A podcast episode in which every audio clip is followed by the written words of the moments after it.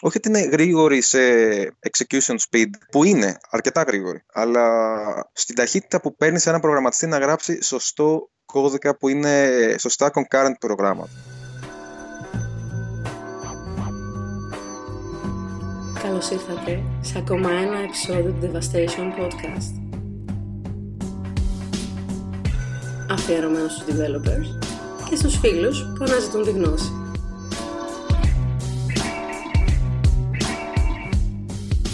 Καλησπέρα σε όλους. Αυτό είναι το δέκατο επεισόδιο Devastation Podcast. Είμαι ο Κώστας Μπαριώτης.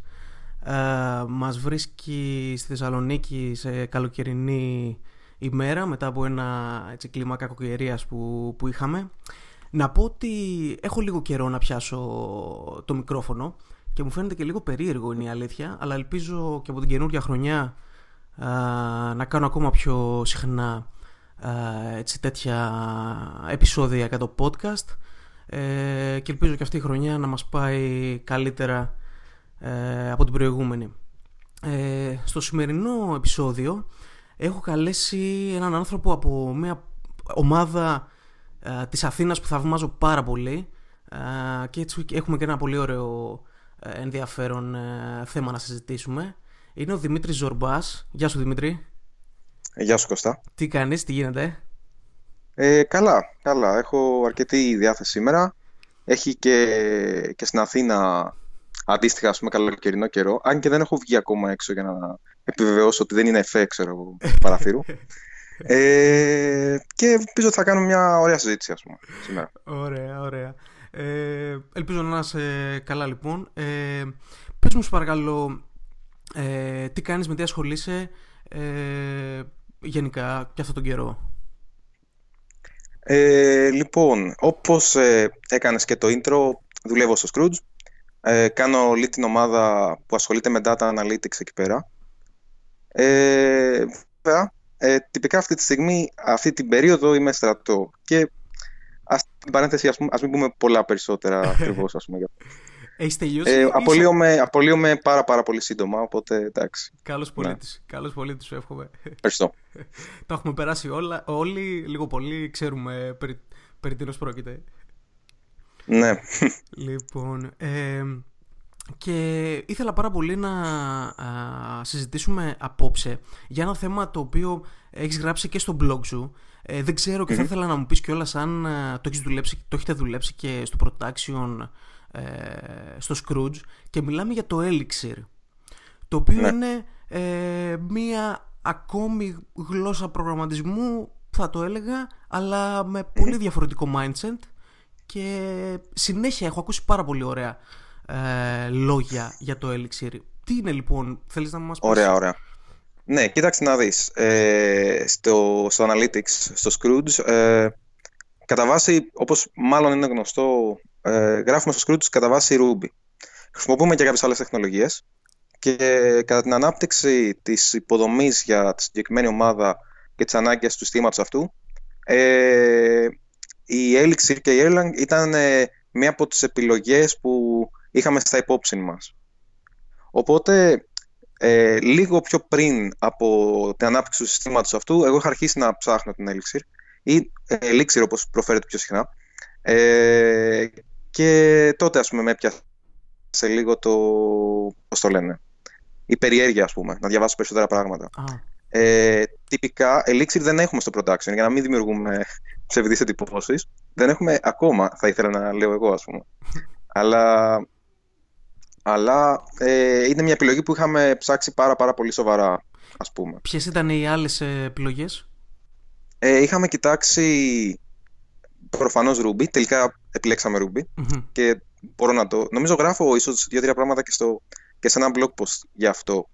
Ε, κοιτάξαμε Node.js, κοιτάξαμε Clojure, ε, κοιτάξαμε Erlang και Elixir.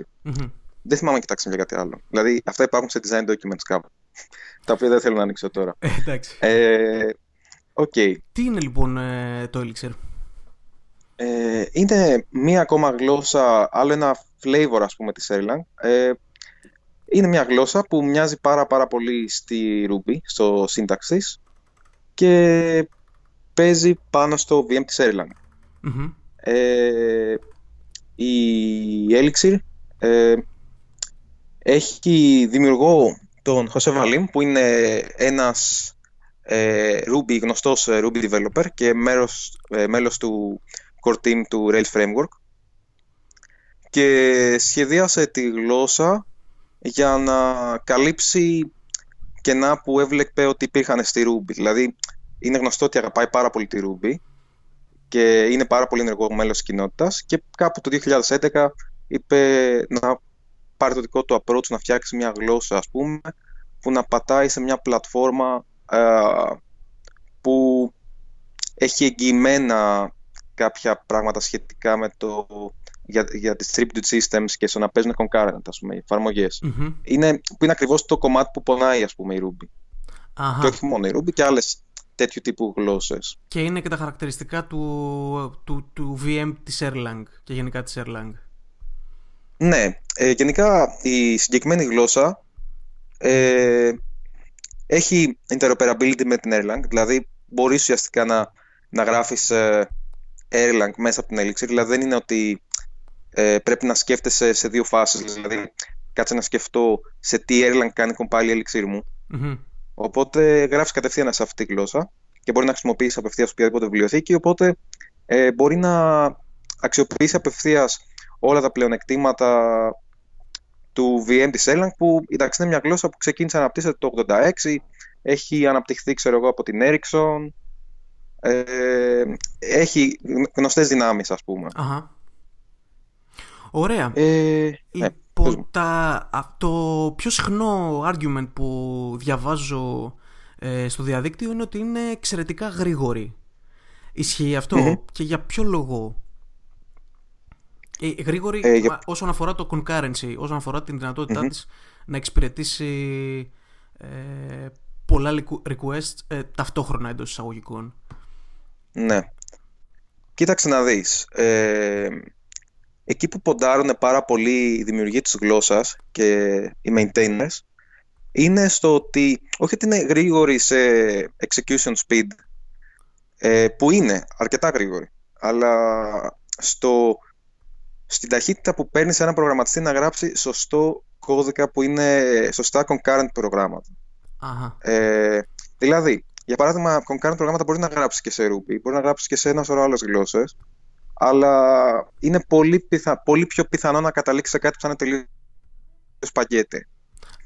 Οπότε, εκεί που ποντάρουν είναι ότι μπορείς να γράψεις ε, κώδικα που θα είναι concurrent και αυτό σε, πολλές, σε πολύ μεγάλο εύρο προβλημάτων μπορεί να οδηγήσει να είναι και πιο γρήγορα ε, με βασιζόμενος ας πούμε, σε primitive της γλώσσας ε, για να το κάνεις αυτό. Δηλαδή, η, η Erlang βασίζεται στο actor model που χοντρικά θα μπορούσαμε να πούμε ότι ε, το αποτυπώνει ε, έχοντας actors, τα οποία είναι processes της γλώσσας, όχι processes του λειτουργικού συστήματος, αλλά ε, lightweight processes του VM της γλωσσας τα οποία επικοινωνούν μεταξύ τους με messages. Ωραία. Οπότε έχει primitive ε, constructs έτσι ώστε να μπορείς να κάνεις spawn ένα process, αλλά να μπορείς επίσης να κάνεις send και receive μηνύματα ανάμεσα σε αυτά και με αυτόν τον τρόπο ε, ας πούμε ότι γράφεις concurrent programs. Αχα. Ε, εκεί, εκεί μπορείς να κερδίσεις σε ταχύτητα. Δηλαδή, ε, ο Armstrong που είναι ένας από τους ε, δημιουργούς της γλώσσας ε, αναφέρει ότι ένα πρόγραμμα ας πούμε που το τρέξεις σε νη ε, CPU cores χωρίς να κάνεις αλλαγές στο κώδικα ο στόχος της γλώσσας του είναι να μπορεί να τρέξει στο συν 75% ταχύτερα για κάθε core που προσθέτεις ας πουμε Ναι, ότι θα τρέξει χωρίς αλλαγές στον κώδικα το πρόγραμμα ε, είναι 75% αναπηρίνα πιο γρήγορα από ό,τι σε single core. Αυτό. Οπότε, εφόσον αυτό έχει επαληθευτεί ήδη, δηλαδή και το έχουν δει να δουλεύει ένα τέτοιο απλό αριθμητικό νούμερο, ας πούμε, πώς το λένε, ε, ένας τέτοιος λόγος, θέλω να πω, ε, σε production systems τα οποία είναι large scale, ε, γι' αυτό φημίζεται πιο πολύ αυτού του τύπου την ταχύτητα. Κατά τα άλλα είναι αρκετά γρήγορη, αλλά δεν είναι για αυτό το πράγμα. Δηλαδή, ε, άμα θέλεις κάτι με ένα computational heavy, είναι πολύ πιθανό όντως να πας μετά να το, να το γράψεις ας πούμε, σε C, C++ ή Go, ξέρω εγώ. Ναι. Παρατηρείται και αυτό. Ε, είναι ασύγχρονη και ο συγχρονισμός της πώς, ε, ε, πώς, πώς υλοποιείται; Είναι σαν, σαν το Node.js περίπου με το event loop, κάπως έτσι; Ε, θα σου πω. Ε, κοίταξε, ήδη σου είπα για το actor model που έχεις processes, δηλαδή είναι, θα μπορείς να έχεις μια θάλασσα από processes τα οποία μιλάνε μεταξύ τους με μηνύματα. Ε, αυτά τα μηνύματα, η αποστολή τους είναι ας πούμε ασύγχρονη ε, και τώρα κοιτάξτε να δεις πώς γίνεται. Το concurrency το υπόσχεται με τη λογική ότι ε, το VM σηκώνει για κάθε σηκώνει έναν process scheduler του VM, της γλώσσας ξέρω εγώ, για κάθε CPU core. Οπότε άμα έχεις ας πούμε ένα quad core θα έχεις τέσσερις schedulers οι οποίοι μπορούν να έχουν να, πώς το λένε, να κάνουν execute ένα process ας πούμε, κάθε σε κάθε πώς το λένε και αυτή είναι βάτο ας πούμε. Ε, οπότε με αυτή τη λογική και αυτοί να λαμβάνουν μπορείς, να κάνουν... μπορούν τέσσερα processes π.χ. αναδεδομένα η στιγμή ας πούμε, να κάνουν execute. Αχα, okay.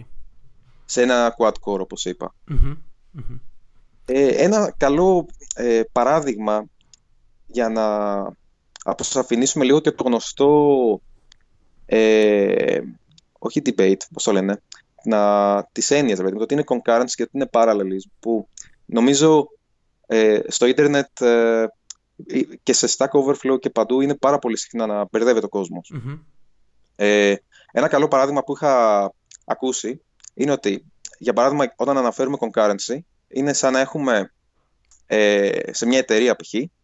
μία καφετιέρα και πολλές ουρές με άτομο περιμένουν να φτιάξουν καφέ. Mm-hmm. Έχεις μια καφετιέρα στην εταιρεία, ξέρω εγώ, κάθονται στι τέσσερις ουρές άτομα και περιμένουν και είναι interleaved ο τρόπος με τον οποίο πηγαίνει κάθε ένας κάθε φορά και φτιάχνει καφέ.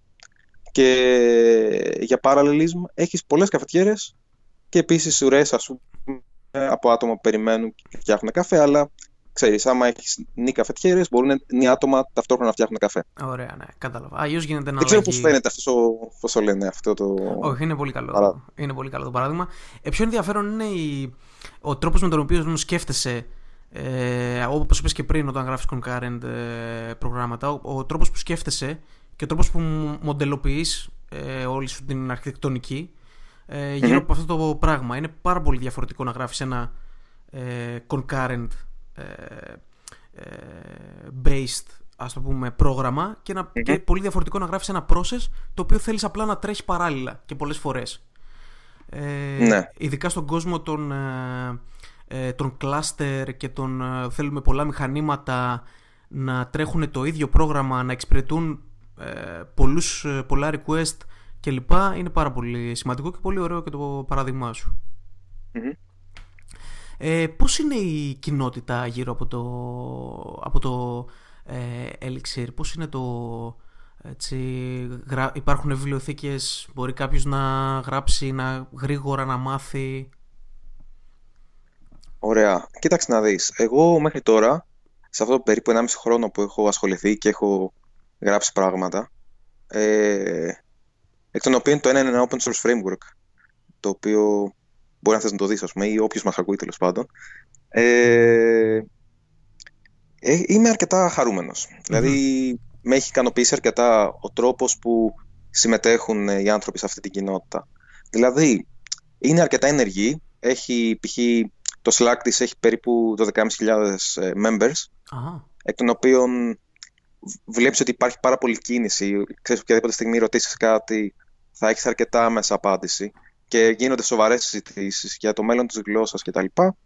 Ε, έχει πληθώρα, ξέρω εγώ, από sites με screencasts, ε, έχει οργανωμένο forum, έχει ε, η, η, ίδια η γλώσσα πρέπει να είναι από τις γλώσσες με τους περισσότερους contributors στο source της για το χρόνο ζωής της.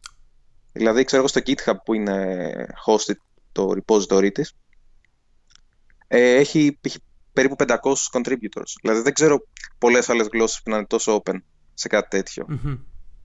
Βγάζει αυτό το αίσθημα ότι είναι, ξέρεις, ότι είναι ζωντανή, ότι εξελίσσεται και προχωράει με βάση το, την άποψη της κοινότητας. Αχα.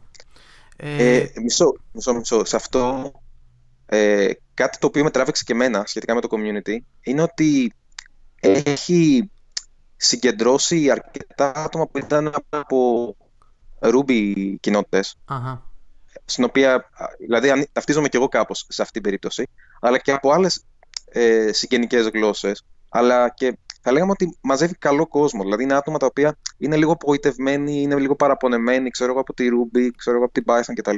Και λένε για να δοκιμάσουμε ε, την Elixir Και προσπαθούν ε, να βγάλουν σε αυτήν ε, τα αποθυμένα που είχαν από τις προηγούμενες ε, γλώσσες. Όπως και ο δημιουργός. Ναι, ναι, ναι. Ακούγεται λίγο αυτό έτσι όπως το λες με τα αποθυμένα. Ω, Εντάξει, όχι, δεν εντάξει. γράφουν, ξέρω. Εντάξει, άμα, άμα, Κατάλαβα. προσ- άμα προσπαθούν να ε, τη βελτιώσουν και να την κάνουν ε, ε, καλύτερη από, τα προηγου- από τις προηγούμενες εμπειρίες τους, εντάξει, ίσως να είναι και καλό. Μμμ. Ε, ε, έχουμε, ξέρουμε έτσι ποιοι μπορεί να το χρησιμοποιούν στο production, ε, έτσι κάποιο μεγάλο use case, ε, έχεις υπόψη σου; Ε, ναι. Εντάξει, τώρα αυτά είναι λίγο marketing material. Δηλαδή, ξέρεις, είναι Σίγουρα. κλασικά πράγματα που θα δείξουν παρουσιάσεις των δημιουργών και θα πούνε Μα δεν χρησιμοποιεί αυτός και αυτός, ας πούμε. Εσείς τι Σίγουρα. κάνετε, γιατί δεν το χρησιμοποιείτε. εντάξει, αυτά είναι λίγο για τα μάτια του κόσμου. Βέβαια, στην, ε, η Erlang, εντάξει, έχει, είναι γνωστή, ας πούμε. Κάνει dominate το χώρο για distributed applications, ειδικά σε messaging κτλ. Δηλαδή, ξέρω εγώ, το WhatsApp, ε, το Facebook Messenger στην αρχή, Αχα. σε Erlang, μετά το ξαναγράψανε σε C++. Τέλος πάντων. Αυτά είναι μικρά γράμματα. Ε, γενικά πάρα πολλά τέτοιου τύπου application. Ε, ε, εκεί η κυριαρχία της Erlang, δηλαδή και σαν design και σαν ε, runtime είναι δεδομένη. Αλλά για την έλξη που είναι τώρα νέα γλώσσα, δηλαδή είναι στο προσκήνιο τα τελευταία 3,5 χρόνια νομίζω Μμμ. περισσότερο. Αλλά παρόλα αυτά την έχουμε, έχουμε εταιρείες όπως α, το Pinterest ε, που έχει κάνει και αρκετά open source libraries, ε, η Zing, το Thoughtbot, Discord, ξέρω εγώ, έχω γραμμένα διάφορα στο, και στο κεφάλι μου κτλ. Α, ωραία. Είναι εταιρείε, ας πούμε, Είναι που battle tested. χρησιμοποιούν. Είναι battle tested, ε, εν πάση περιπτώσει, η γλώσσα. Ε, Ναι, ναι, εφόσον είναι το, το runtime, ξέρω εγώ, καιρό, τώρα από εκεί και πέρα. μμμ. Ε, θυμάσαι κάτι που σου, έκανε, που σου έκανε πάρα πολύ μεγάλη εντύπωση; Κάτι που είπες wow όταν έγραψες έτσι το πρώτο σου application. Ή όταν πειραματιζόσουν τέλος πάντων. Ε, ναι, θα ξεκινήσω με τα θετικά. Μμμ. Ε, γιατί πάντα, ξέρεις, όταν λέμε μόνο θετικά, μα τι ωραίο, μα τι καλό, ξέρεις, Συ- κάτι, ε, ναι. κάτι υπολείπεται εκεί πέρα. Έτσι, αντικειμενικά. Ε, είναι, ας πω, αυτό το, το shared nothing approach που έχει, είναι αρκετά διαφορετικό approach ως προς τον προγραμματισμό γενικότερα για μένα. Δηλαδή, σε κάνει να σκέφτεσαι αλλιώς, σε κάνει να πρέπει να ξεχάσεις λίγο το προγραμματισμό όπως τον έχεις στο μυαλό σου ότι έχεις, ξέρω εγώ, procedural προγράμματα. Έχεις, μα- έχουμε μάθει γενικά να σκεφτόμαστε ότι με procedural τρόπο. Μμμ. Έτσι έχουμε διδαχθεί τον προγραμματισμό. Αλλά δεν ξέρω, αυτό το μοντέλο δεν νομίζω ότι κάνει μα πάρα πολύ στα βιώματα που έχουμε. Δηλαδή, ε, στον τρόπο που επικοινωνούν οι άνθρωποι στην πραγματική ζωή ή και σε άλλες περιπτώσεις, ακόμα και σε υπολογιστικά συστήματα. Δηλαδή, δηλαδή εντάξει, στην πραγματική ζωή, ξέρω εγώ, όντως έχεις actors και messages, έχεις ε, ανθρώπους που μιλάνε, με, ανταλλάσσουν μηνύματα και έχεις ένα πολύ πολύπλοκο χάος, ξέρω εγώ, το οποίο συνεχίζει και λειτουργεί. Ωραία. Το, η Erlang αυτό το μοντέλο θέλει να το εφαρμόσει, το θέλει, το, με αυτόν τον τρόπο λειτουργεί, με αυτόν τον τρόπο προγραμματίζεις.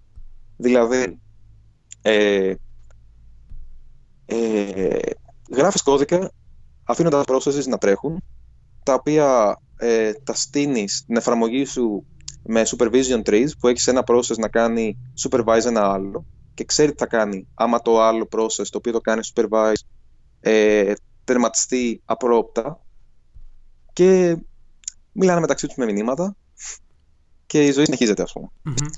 Ε, Ε, ναι. Οπότε, ε, ε, κάτι που είχα διαβάσει σε, ε, κάπου σε μια περιγραφή έλεγε ότι ε, everything is a process. Έχει σχέση με αυτό που είπες, μας είπες μόλις; Ναι, δηλαδή, για παράδειγμα, ε, όχι για παράδειγμα, ο τρόπος που λειτουργεί η, η Elixir είναι ότι δεν μπορείς πρακτικά να κρατήσεις state με την έννοια που το έχουμε εμείς, που το έχουμε που είναι γνώριμο σε εμάς, για παράδειγμα από object-oriented programming.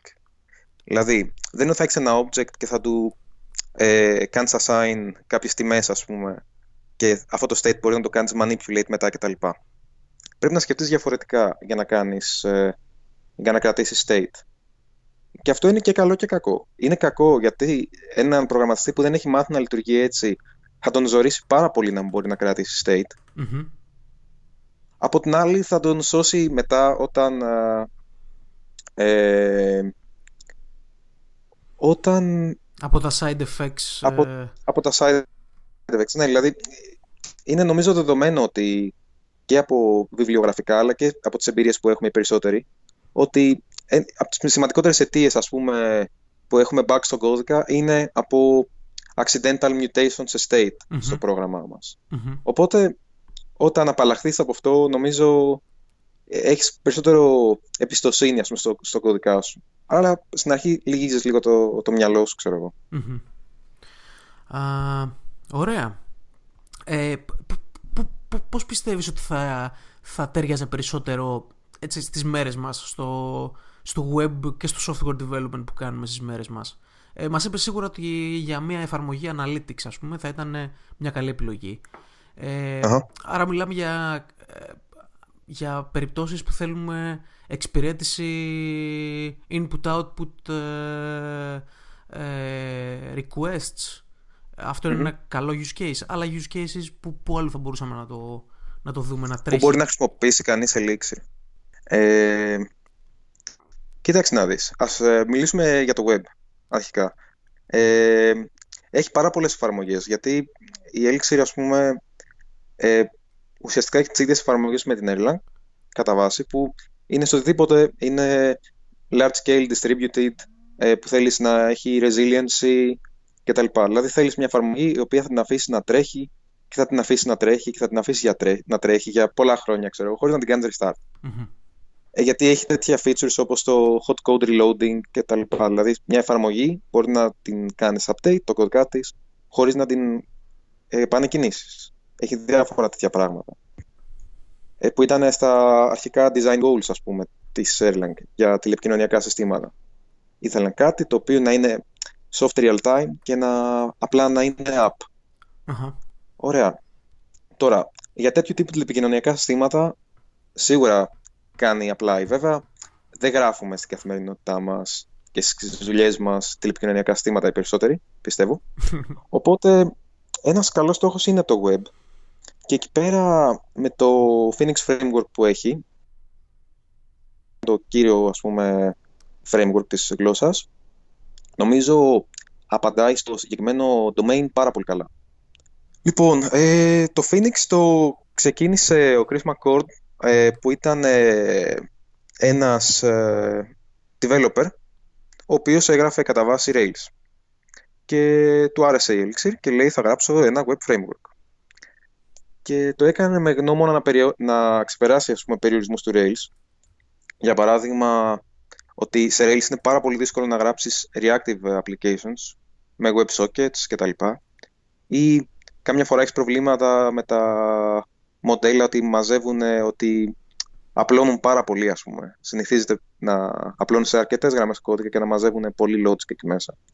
Και με αυτά τα facts, ας πούμε, στο κεφάλι του, ε, ε, έστησε το, το Phoenix. Ε, το, το Phoenix νομίζω ότι τραβάει και αρκετό κόσμο στην κοινότητα και στη γλώσσα γιατί έχει ας πούμε τα εντυπωσιακά benchmarks του με πάρα πολλά εκατομμύρια connections σε WebSockets ας πούμε χωρίς να ζορίζεται. Έχει, έχει design και conventions που μοιάζουν σε άλλα frameworks, δηλαδή Rails, ξέρω εγώ, Laravel, Django κτλ. Οπότε τραβάει κόσμο, είναι flagship ας πούμε ε, project της γλώσσας. Ε, εγώ όσο το έχω χρησιμοποιήσει είμαι αρκετά ικανοποιημένος και η αλήθεια είναι ότι κάνει τη χρήση WebSockets τόσο ευχάριστη και εύκολη που ε, σε κάνει να τα χρησιμοποιείς ακόμα και σε περιπτώσεις που ίσως να μην πρέπει ή να μην συνηθίζεται. Αχα. Δηλαδή, ας πούμε, τώρα σε εφαρμογή που γράφω δεν έχω ούτε ένα Ajax request και όλο το communication, ας πούμε, σε data μεταξύ το, στο, στη JavaScript και το backend γίνεται όλο με WebSockets. Μμμ. Γιατί απλά σε προκαλεί, είναι, είναι πάρα πολύ εύκολο να το κάνεις και δεν το, λυ- δεν το φοβάσαι, ε, ξέρεις, με τη λογική ότι καταναλώνει πόρους στο σύστημα κτλ. Είναι λογική με τα lightweight processes που σου έλεγα Ακριβώς, ναι. πριν για τη γλώσσα. Πολύ ενδιαφέρον. Ε, οπότε ναι, είναι δυνατός παίκτης ας πούμε στο web development το Phoenix. Θα το πρότεινα σε οποιονδήποτε να το δει και να το δοκιμάσει. Ε, μιας που είπες τώρα και ε, θα πρότεινες το Phoenix, ε, τι, Μμμ. τι θα, τι θα συμβούλευες κάποιον που θα ξεκινούσε τώρα ε, ε, έτσι να ρίξει μια ματιά στη γλώσσα, ε, ίσως κάποιο framework, κάποιο blog ε, να διαβάσει, ε, κάποιο Kavit που συνάντησες εσύ και θα ήθελες να το ξέρουν και οι άλλοι. Ωραία. Ε, κοίταξε. Για blog θα πρότεινα το δικό μου. Αντικειμενικότατα. Εντάξει, όχι. Αντικειμενικότατα. Δεν, έχω, δεν είναι τόσο, πώς το λένε, εκτενές, ας πούμε. Δεν έχω γράψει πάρα πολλά πράγματα. Ε, θα πρότεινα το, το Erlangelist, που είναι ένα πολύ ωραίο blog Αχα. του Σάσα Τζούριτς. Ε, αλλά γενικά ήδη παρά το, το νέο ας πούμε της γλώσσας ε, υπάρχουν, υπάρχουν βιβλία. Δηλαδή νομίζω ότι χωρίς να προτείνω κάτι συγκεκριμένο, μπορώ να προτείνω συγκεκριμένο, αλλά Μπορούμε να τα επειδή δεν είναι και τόσα συμπεριλάβουμε- πολλά, ναι, επειδή δεν είναι τόσα πολλά, θα έλεγα σε κάποιον να τα διαβάσει όλα. Ωραία. Είναι όλα και όλα 4 ή 5, δηλαδή δεν έχουν βγει τόσα πολλά βιβλία, αλλά είναι Ε, είναι το learning ε, curve της γλώσσας πιστεύεις είναι μεγάλο, είναι κάτι που θα έχει κάποιος πρόβλημα αν έρχεται από άλλα περιβάλλοντα, αν είναι κάποιος έρχεται ας πούμε από ε, PHP ή από Node.js ή από κάτι άλλο; Έτσι, Μμμ. τα, πιο, τα, πιο Κοίταξε να δεις. συνηθισμένα, τα πιο συνηθισμένα δηλαδή web development. Η ε, απάντηση stacks. είναι ότι για να γράψεις θα... δεν είναι κάτι που θα βιαστείς να το κάνεις. Δηλαδή, άμα πεις ότι έχω deadline σε δύο εβδομάδες να βγάλω κάτι και θα μάθω τη συγκεκριμένη γλώσσα και θα βγάλω και κάτι, όχι, ξέχασέ το. Ναι, Κάνε κάτι σίγουρα, άλλο. Σίγουρα. Δηλαδή, έχει ένα σχετικά απότομο learning curve, αλλά το οποίο σε αποζημιώνει γιατί κερδίζεις από, σε τρόπο σκέψης σίγουρα. Πέρα από το γεγονός ότι μπορείς να γράψεις και τις εφαρμογές ας πούμε, χρησιμοποιώντας τη γλώσσα. Ε, αυτό. Αυτό για μένα είναι καλό. Δηλαδή ότι αργείς λίγο να μπορέσεις να γράψεις κώδικα σε βοηθάει για να καταλάβεις αν είσαι αποφασισμένος όντως να μάθεις να φτιάχνεις συστήματα με αυτόν τον τρόπο. Αχα. Δηλαδή, άμα θες να κάνεις προχειρότητες, άστο, μην, μην ασχοληθείς με τη συγκεκριμένη γλώσσα. Γράψε PHP, λέω τώρα. εντάξει, είπα και μια μικρή κακία, δεν μπορώ. Εντάξει. Ε, Μικρότερη όχι. κακία μπορώ να πω σήμερα. Όχι, εντάξει. Ωραία. Α, τέλεια, τέλεια Δημήτρη. Ε, κάτι άλλο, κάτι τελευταίο που θα θέλεις να προσθέσεις; Ε, μ, τι να πω. Θα πρότεινα σε κάποιον, άμα θέλει να ασχοληθεί με τη γλώσσα, ε, θα μπορούσε να κοιτάξει αυτό το framework που έχω γράψει. Μμμ. Γιατί εντάξει, είναι γραμμένο με κάποιον που δεν είναι ο πιο έμπειρος προγραμματιστής στο συγκεκριμένο topic. Ε, οπότε, άμα παρατηρήσει από την αρχή των commits και τα λοιπά, όλα αυτά που λέμε για το learning curve και το πόσο δύσκολο είναι να μπεις σε αυτό, θα μπορούσε να το δει κάποιος από εκεί πέρα. Δηλαδή, από την ιστορία του να γραφτεί μια τέτοια εφαρμογή. Κατάλαβα. Και τον κώδικα της, πόσο απλός είναι και ή όχι, ξέρω εγώ.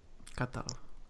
Λοιπόν, τελευταία ερώτηση πριν κλείσω και θέλω να είσαι ειλικρινής. Θα σε δούμε το Μάιο στον David; Ε, ελπίζω πως ναι, τα προηγούμενα δύο χρόνια έχω έρθει. Δηλαδή, Ε, ναι, ε, ναι. Όντως, μας έχεις ε, καλομάθει τα τελευταία χρόνια. Ε, όχι, είμαι ευχαριστημένος, ξέρω εγώ, και, και μπράβο σε όσους ε, ασχολούνται με τη διοργάνωση. Μπράβο, Δηλαδή, είναι Πραγματικά μπράβο σε όλους. Έτσι. πολύ ωραίο να έχουμε τέτοια conference στην Ελλάδα. Ωραία. Σε περιμένουμε, σε περιμένουμε τότε να σε δούμε, Δημήτρη. Σε ευχαριστώ πάρα πολύ για το, ε, για το άκουσμα στη, στο κάλεσμά μου ε, και για τη συζήτηση ε, που Και κάναμε. εγώ σε ευχαριστώ για την πρόσκληση. Τίποτα, κανένα πρόβλημα. Ε, να ευχαριστήσω και τους ανθρώπους που μας ακούσανε ε, και να τους ζητήσω να τους κάνω και μια μικρή παράκληση να, αν τους άρεσε αυτό το επεισόδιο να κάνουν ένα share, ένα like, ένα retweet ρε παιδί μου, κάτι για να συνεχίσουμε και εμείς να κάνουμε έτσι ωραίες συζητήσεις ε, και να τις μοιραζόμαστε με τον κόσμο. Δημήτρη, σε ευχαριστώ πολύ και καλή συνέχεια σου εύχομαι. Και εγώ, καλό απόγευμα. Επίσης. Γεια σου.